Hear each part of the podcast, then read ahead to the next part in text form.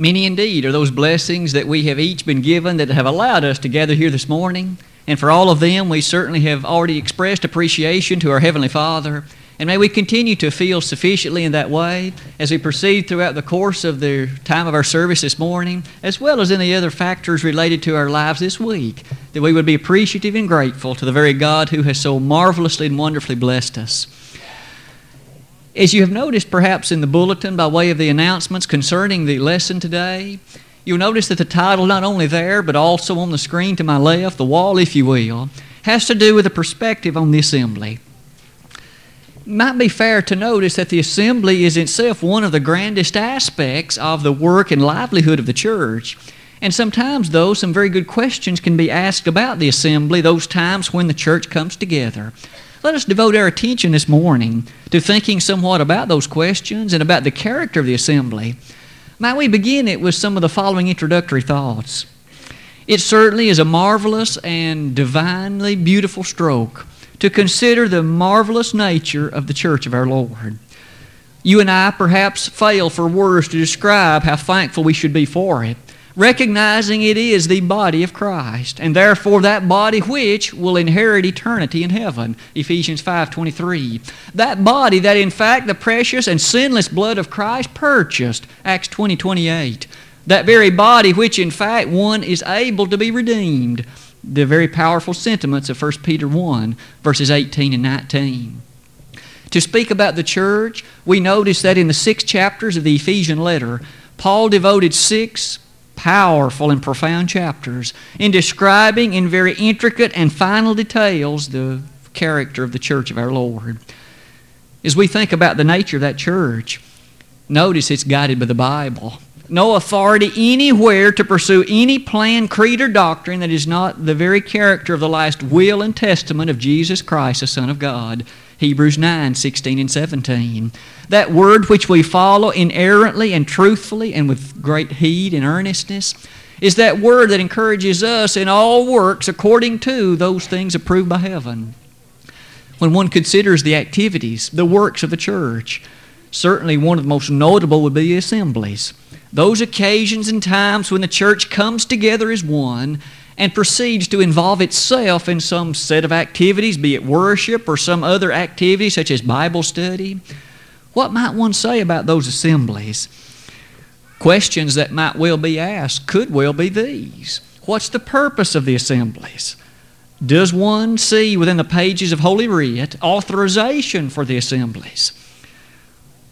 On a personal note, must I attend those assemblies?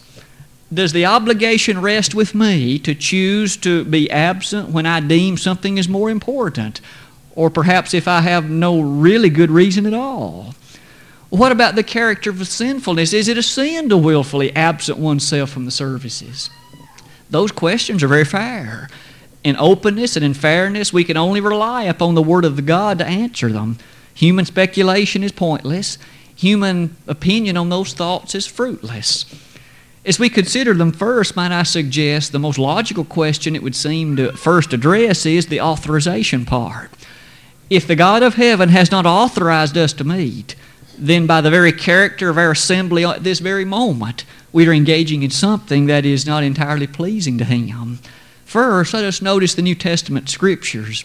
To notice very interestingly is there authorization for us to assemble and to meet in the concourse of carrying out the blessed work of our Heavenly Father.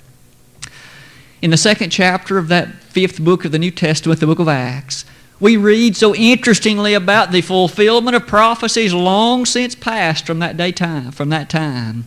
Prophecies that were fulfilled in the establishment of the very church of our Lord. We have noticed that Jesus priorly had said in Matthew 16 that I will build my church and the gates of hell shall not prevail against it. Our Savior was alive in the flesh at that point. However, once they nailed him to that old tree, once his life's blood was taken from him as they pierced his gentle side in John 19:34, we remember that some 50 days later, on that occasion of the Pentecost, that first day of the week, if you will, which it always had to be, we remember that the apostles were therein gathered. The Holy Spirit came upon them, and amazingly, powerfully, miraculously, they began to speak with tongues that they had never learned. Furthermore, Peter boldly and aggressively stood forth and proclaimed the precious truth of the gospel of Jesus Christ.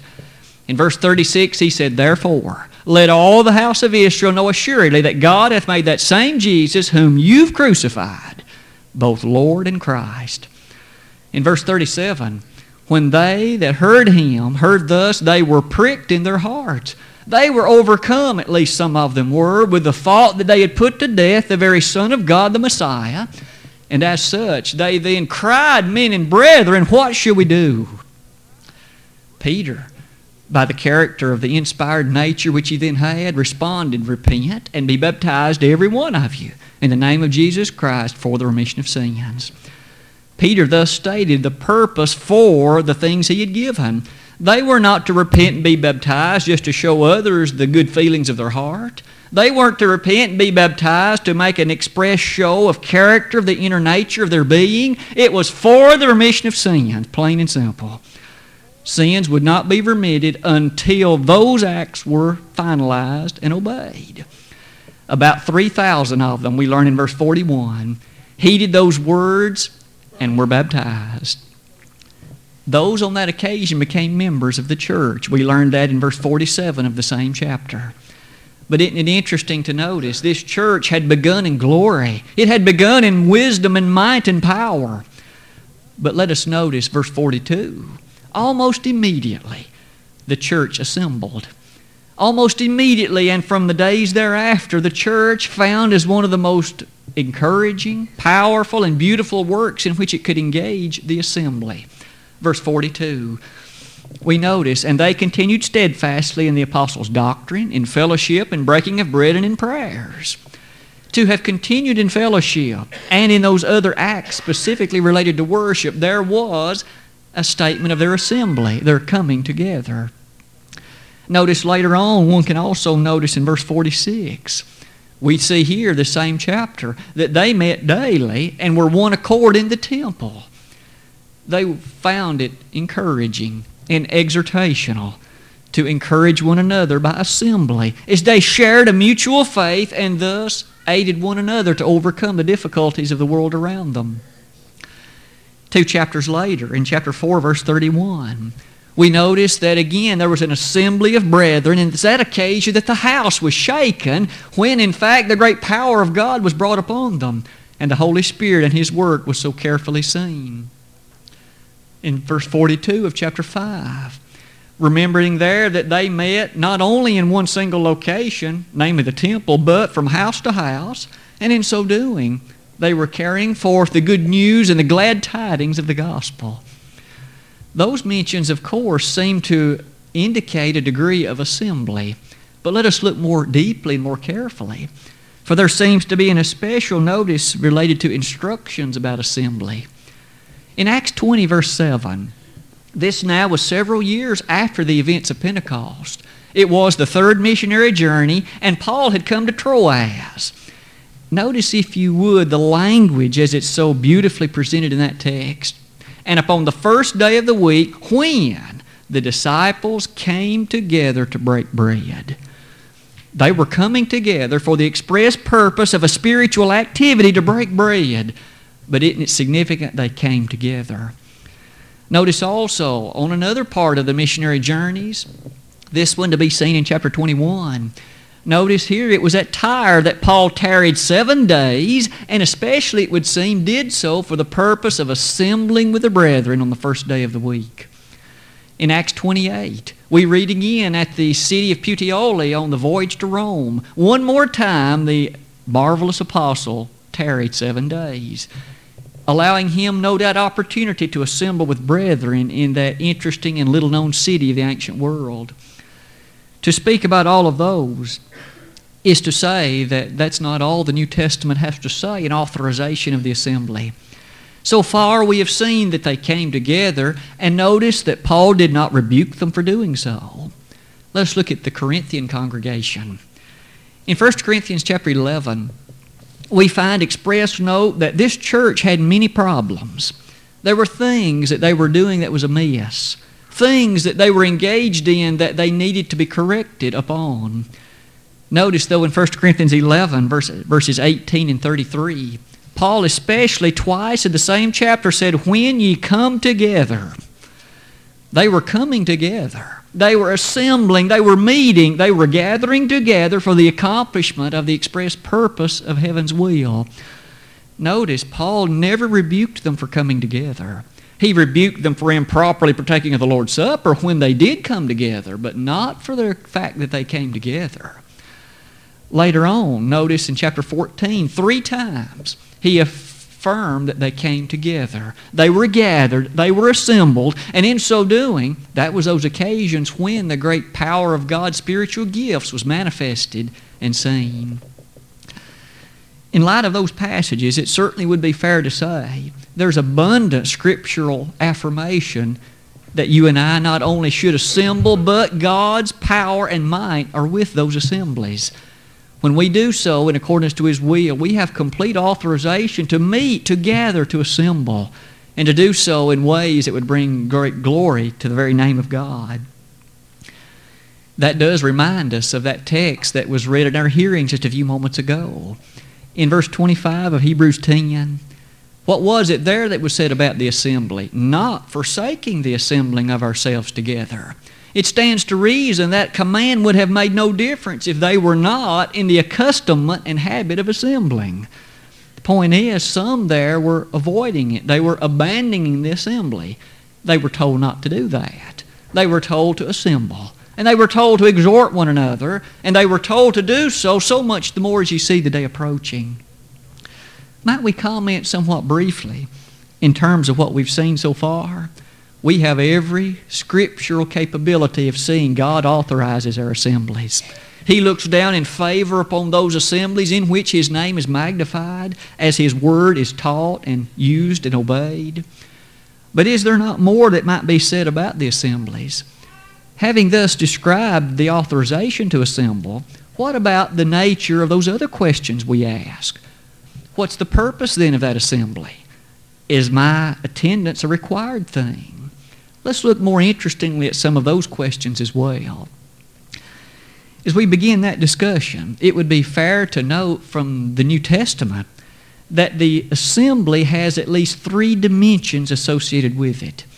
That is to say, three perspectives or three approaches that you and I must keep in mind if our presence at those assemblies is to be as it ought to be.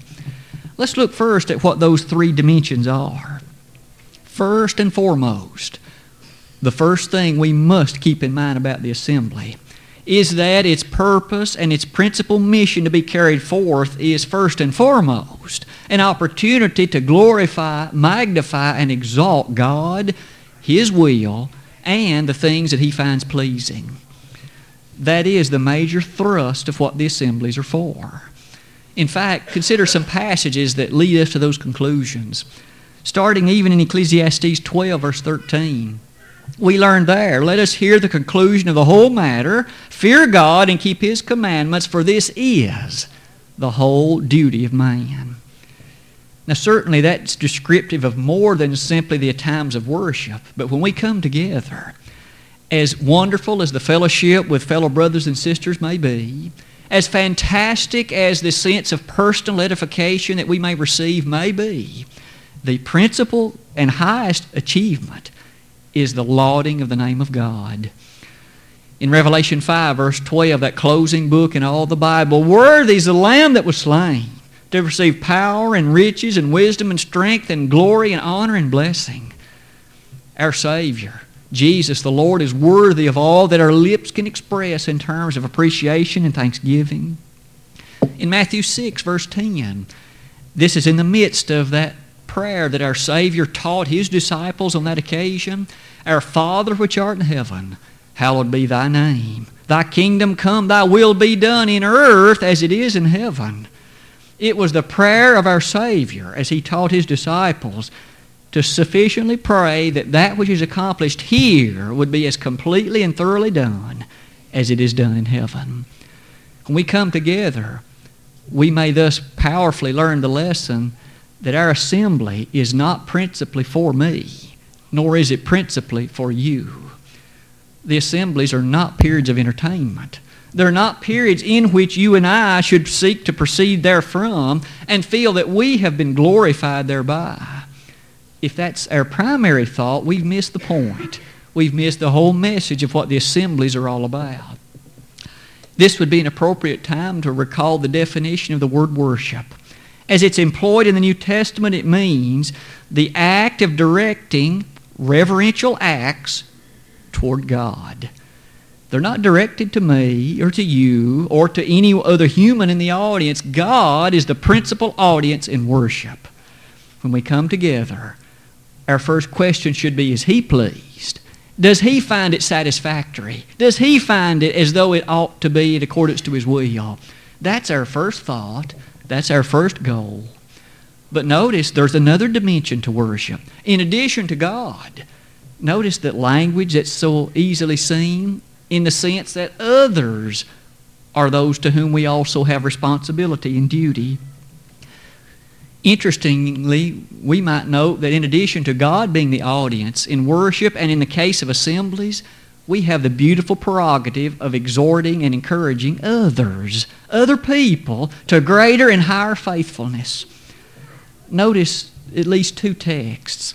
First in Ephesians 5:19, speaking to yourselves He's already identified those to whom we thus are able to hear audibility, speaking to yourselves in psalms and hymns and spiritual songs, singing and making melody in your heart to the Lord.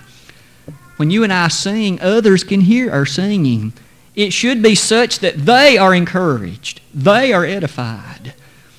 Colossians 3:16 perhaps amplifies that point. Let the word of Christ dwell in you richly teaching and admonishing one another in psalms and hymns and spiritual songs, singing with grace in your heart to the Lord. There are two verbs that are especially noteworthy teaching and admonishing. Notice we teach and admonish each other as we come together in assembly. Thus, we notice that in regard to the assembly, again, I'm not even next on the list. We notice that God was first we notice that others, whom I may encourage and teach, are second. We should appreciate what a great obligation that is ours to help each other make it to heaven.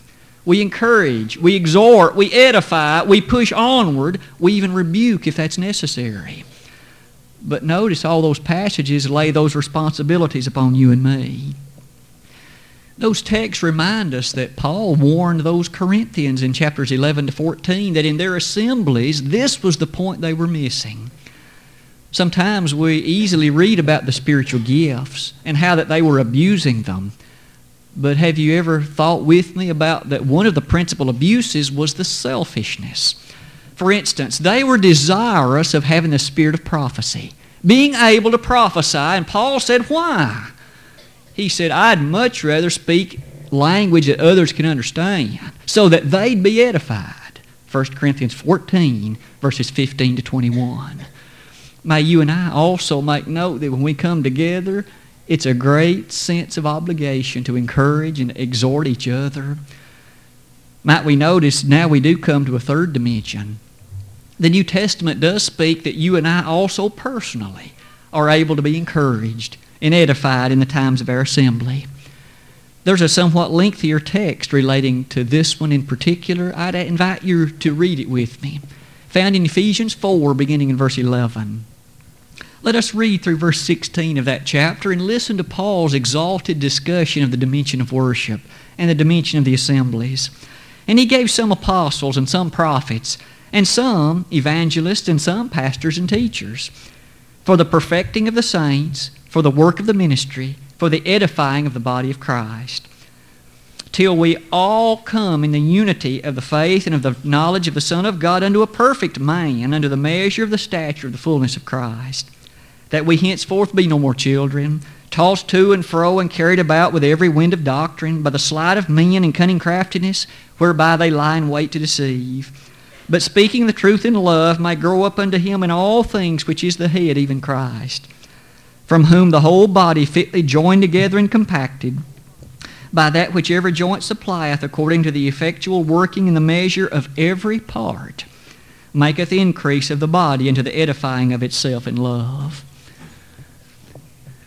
What a stroke of genius in the divine realm. By the working of every part, that's every one of us, may, according to verse 16, redound unto the edifying of itself in love. Thus, when we come together in assembly, we magnify God's name, we encourage each other, and we also edify ourselves. Worship and the assembly has all three of those dimensions within it, doesn't it? And isn't it beautiful to notice what great good can be accomplished thereby. In addition to those three dimensions seen in the texts that we have noted earlier, might I submit to you that they're also found in that text that Brother Joy read in our hearing just a few moments ago. It is at this point and for the remainder of our lesson this morning that we'll focus our t- attention on the 10th chapter of Hebrews, verses 22 through 25. At this point, Notice again how that text begins in verse 22. Let us draw near with a true heart and full assurance of faith, having our hearts sprinkled from an evil conscience and our bodies washed with pure water. The inspired penman begins by using that phrase, let us. It's frequently found in the New Testament, and it is quite often present with all the force of a command. For example, consider these, these particular cases. In Galatians 5, verse 25, we're told on that occasion to let us have the Spirit of Christ. Does that mean that's optional? Well, of course not. As those desirous of being like Jesus, 2 Corinthians 4.11, as those interested in following our example that leads to heaven, 1 Peter 2, 23 through 25, we should have the Spirit of Christ in us. In Galatians 6, verses 9 and 10, we are there admonished and, in fact, commanded to do good unto all men, especially unto them that are a household of faith. Notice the occurrence of let us in that text and in the text before. Isn't it fascinating to see in Hebrews 12, verse 1, one more time when let us appears? Wherefore, seeing we are compassed about with so great a crowd of witnesses, let us lay aside the sin and the weight which does so easily beset us and let us run with patience the race that is set before us. Notice that let us occurs all the forcefulness of a command. May we suggest then in verse 22 of Hebrews 10, this begins with a command let us draw near with a true heart and full assurance. We should not then take that as optional. We should desire and look forward to those opportunities to draw near. How are we to draw near? With a true heart?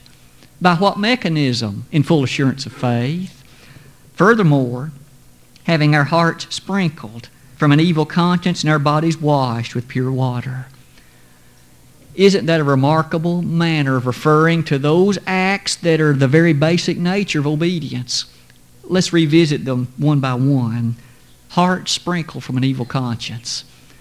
The idea of sprinkling comes forth from the Old Testament when those priests would sprinkle the blood around the altar as well as the other furnishings of the tabernacle.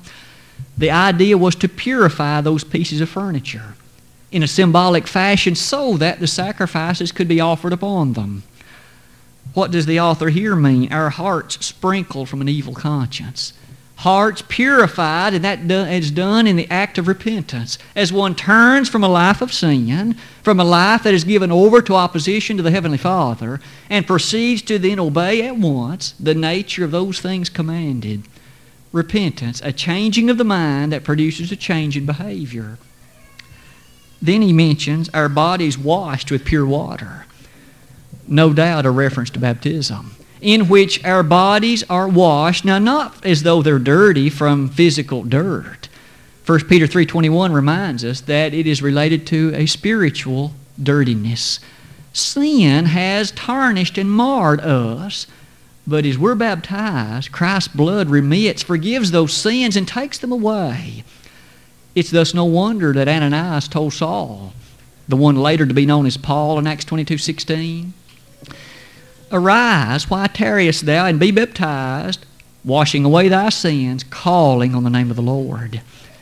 Can we not see that in verse number 22 we are speaking about the nature of coming unto God, drawing near unto His Word, and in so doing, the obligation moves onward. In verse 23, let us hold fast the profession of our faith without wavering, for He is faithful that promised. Notice that we said draw near to God. That came first. Paying direction and magnitude to God. Now, in verse number 23, let us hold fast the profession of our faith. In other words, in our assemblies, when we draw near, there's opportunity for ourselves to be encouraged and edified. We need to hold fast. That verb, that phrase, hold fast, means to cling tenaciously to, to take hold of and not let go. We understand through the eye of faith that our life here is but temporary there is an eternal one awaiting.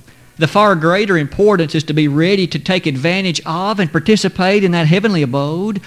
And notice he says, let us hold fast. A bit of historical background for the book of Hebrews might be very appropriate at this point. The Hebrews, those to whom this book was written, were Hebrew Christians.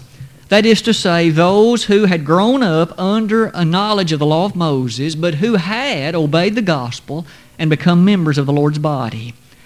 However, upon so doing, they became dramatically persecuted. All those former friends and associations that they had known turned their backs on them now. These people were suffering mightily because they now were Christians and were not followers of the law of Moses in that persecution, they were tempted thus to give up Jesus and go back to Moses and again worship under the law of Moses. The Hebrew writer in 13 scintillating chapters points out reason after reason after reason why they ought not do that. You hold fast to Christ, for only in Him will you have eternal salvation. If you go back to Moses, you have nothing. For Jesus was greater than Moses. That old law no longer is the law of God, Hebrews 8:13. That old law has been nailed to the cross, Colossians 2:14. That old law is no longer the law under which men are to serve God. That's the point of this text. Rather than giving up what you have in Jesus and going back to a system that you think is easier, you hold fast. You cling to Jesus. Notice he says, hold fast the profession of our faith without wavering you instead of going back to your former way, you need to be stronger. Don't waver. What the Lord has promised is certain, steadfast, and true. Notice we see then an obligation relating to assembly for ourselves. We too should appreciate a degree of strength that we can obtain from the occasion of those assemblies. But notice what's more. There's yet something else to be noted. Verse number 24. Let us consider one another to provoke unto love and to good works. Notice a direct obligation to others. Consider one another. When we come to the assemblies, we don't first and foremost think of ourselves. We are first anxious to magnify the name of God. And notice, consider one another. That word consider means to stimulate. In essence, it means to provoke. You have upon your mind those thoughts and actions which will encourage their spirituality and it will encourage them to be stronger and more faithful. Notice to provoke unto love and to good works. That thought alone reminds us of that responsibility in worship to be an encouragement to others. Doesn't that directly lead then to verse number 25? For after all, it goes without saying we cannot encourage others if we ourselves are not there. We can't be an encouragement to others in the worship if we ourselves are absent. No wonder verse 25 immediately proceeds in the same grammatical sentence to say, Let us consider one another to provoke unto love and good works, not forsaking the assembling of ourselves together, as the manner of some is. Some of these Hebrew Christians had already developed the habit of not attending the assemblies. There was too much fearful persecution, perhaps, too much that they would have to deal with from the knowledge of others of their attendance. So they had begun to absent themselves from those assemblies. In so doing, he said, not forsaking, direct command. Do not abandon or leave yourself without of those assemblies, but rather, he says, exhort one another.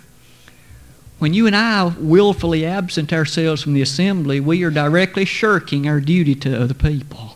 We're commanded to exhort, to encourage, and to edify them. And what's more, we're shirking our duty to God. For we aren't there where His name is being magnified and where His name is being so highly exalted. It is an interesting thought to consider about the nature of what this text is saying. For, as we consider verse 25, let's now read on into verse 26. Not forsaking the assembling of ourselves together as the manner of some is, but exhorting one another, and so much the more as ye see the day approaching. For if we sin wilfully, after that we have received the knowledge of the truth, there remaineth no more sacrifice for sins. The assembly has a tremendous value. Not only is it an opportunity to appreciate the name of our Heavenly Father and to magnify that name, it's an opportunity to encourage one another on the pathway toward heaven. And it's an opportunity to edify ourselves along that same road. If we thus choose to absent ourselves, in the words of verse 26, we've chosen to sin willfully. And in so doing, there is no longer a sacrifice for sins. There is one and only one sacrifice for sins. The blood of Christ is the only one. And that blood of Christ is found as we see the doctrine set forth in the New Testament and as we see the very services which lift up that gospel that proclaims the message of the blood of Jesus. The assemblies of the church then have this three dimensional character in which God, others, and ourselves all have a role to play in our responsibility. Some of the last comments I've placed upon that particular screen remind us of other instances in the New Testament that indicate that our absence is really more a statement of ourselves than anything else. It states that there's a problem of the heart. If we choose to be absent when we could be there, it's stating that our mind is really somewhere else. There's something else I'd rather be doing, some other place that I would rather be. But given the statement of Matthew 6:33, seek ye first the kingdom of God and his righteousness, what does that say about our disposition?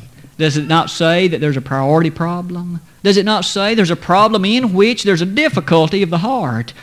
And we need to remedy that at once. For after all, if we sin willfully, there remaineth no more a sacrifice for sins. Attendance at the assemblies is an important matter. We should anxiously look forward to the times of expressing worship in those assemblies to God. At this point, there's a poem that I'd like to read. Though I'm not certain who the author was, I think it was Brother Gus Nichols, a very well known gospel preacher from several years past. And this is the poem that he penned I love the church that Jesus bought and know that it is right. I go there Sunday morn, but not on Sunday night. I love to sing the songs of God. Such worship must be right. I go there Sunday morn, but not on Sunday night. I love to hear the gospel too. It gives me pure delight. I hear it on Sunday morn, but not on Sunday night. God bless our preacher too, and give him power and might, and put a sinner in my place on next Sunday night. I'd go through mud, even snow, do anything that's right to be at church on Sunday morn, but not on Sunday night. Yes, all of us must die. I hope I will be doing right. So may I die on Sunday morning and not on Sunday night. Brother Nichols was trying to make a point about the nature of the choices that some may make, in which the Sunday night service or perhaps other assemblies seem to have less of a matter of priority. Of course, as he made those statements, descriptive of some who make the choice to let the Sunday evening or Wednesday evening services be a far greater matter of option, his words do remind us what if the Lord were to return at 5:45 this evening and find me at home watching TV or doing some other activity that wasn't needful, would the Lord be pleased? Would I be found in that case acceptable to enter heaven or would I be sorely regretful that I was not in the services of the church? What about 7:15 on a Wednesday evening? Where is my direction and attention state that I need to be? These are sobering thoughts, aren't they? They do lead us to summarize our lesson this morning in these words. The assemblies of the church have full authorization within the pages of Holy Writ. We can assemble and meet and have full assurance that God not only approves of that, but grants His blessing upon it when they're conducted in a manner according to His will. In addition to that, we've learned some characteristics of that assembly that when we meet on the first day of the week or at other times, God first should be exalted, others should be encouraged, we ourselves should be edified. That demands, of course, that we be present, and it requires also that we participate in spirit and in truth. And if those things are lacking, then we ourselves have failed in all that we could have done to make that worship all that it could have been. This morning, as we draw our lesson to its conclusion and ponder the perspective on the assemblies, may we be reminded of the fact that the Lord placed these assemblies in the church for a reason to aid not only others and ourselves, but to lift among the name of men everywhere the nature of the great goodness of God. What about you and me this morning? May we be reinvigorated as we think about the assemblies, anxiously look forward to the times of their occurrence, and be present and excited about participating therein. Today, if we might be of assistance to anyone in your obedience to the gospel, we need to do that, and you need to have that done. Jesus has commanded that in order to be a member of His body, you need to hear His word, believe Him to be the Son of God, repent of your sins, confess His glorious name, and be baptized. All things are ready to accomplish those latter two steps in just a matter of minutes.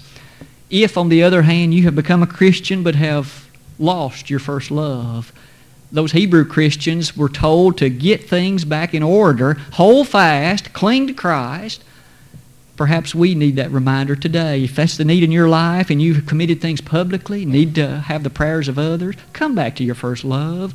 There's a room full of brethren who love you. God in heaven loves you. He wants you to come back and be faithful. If we could assist you in either of these ways today, will you not let that be known? While together we stand and while we sing.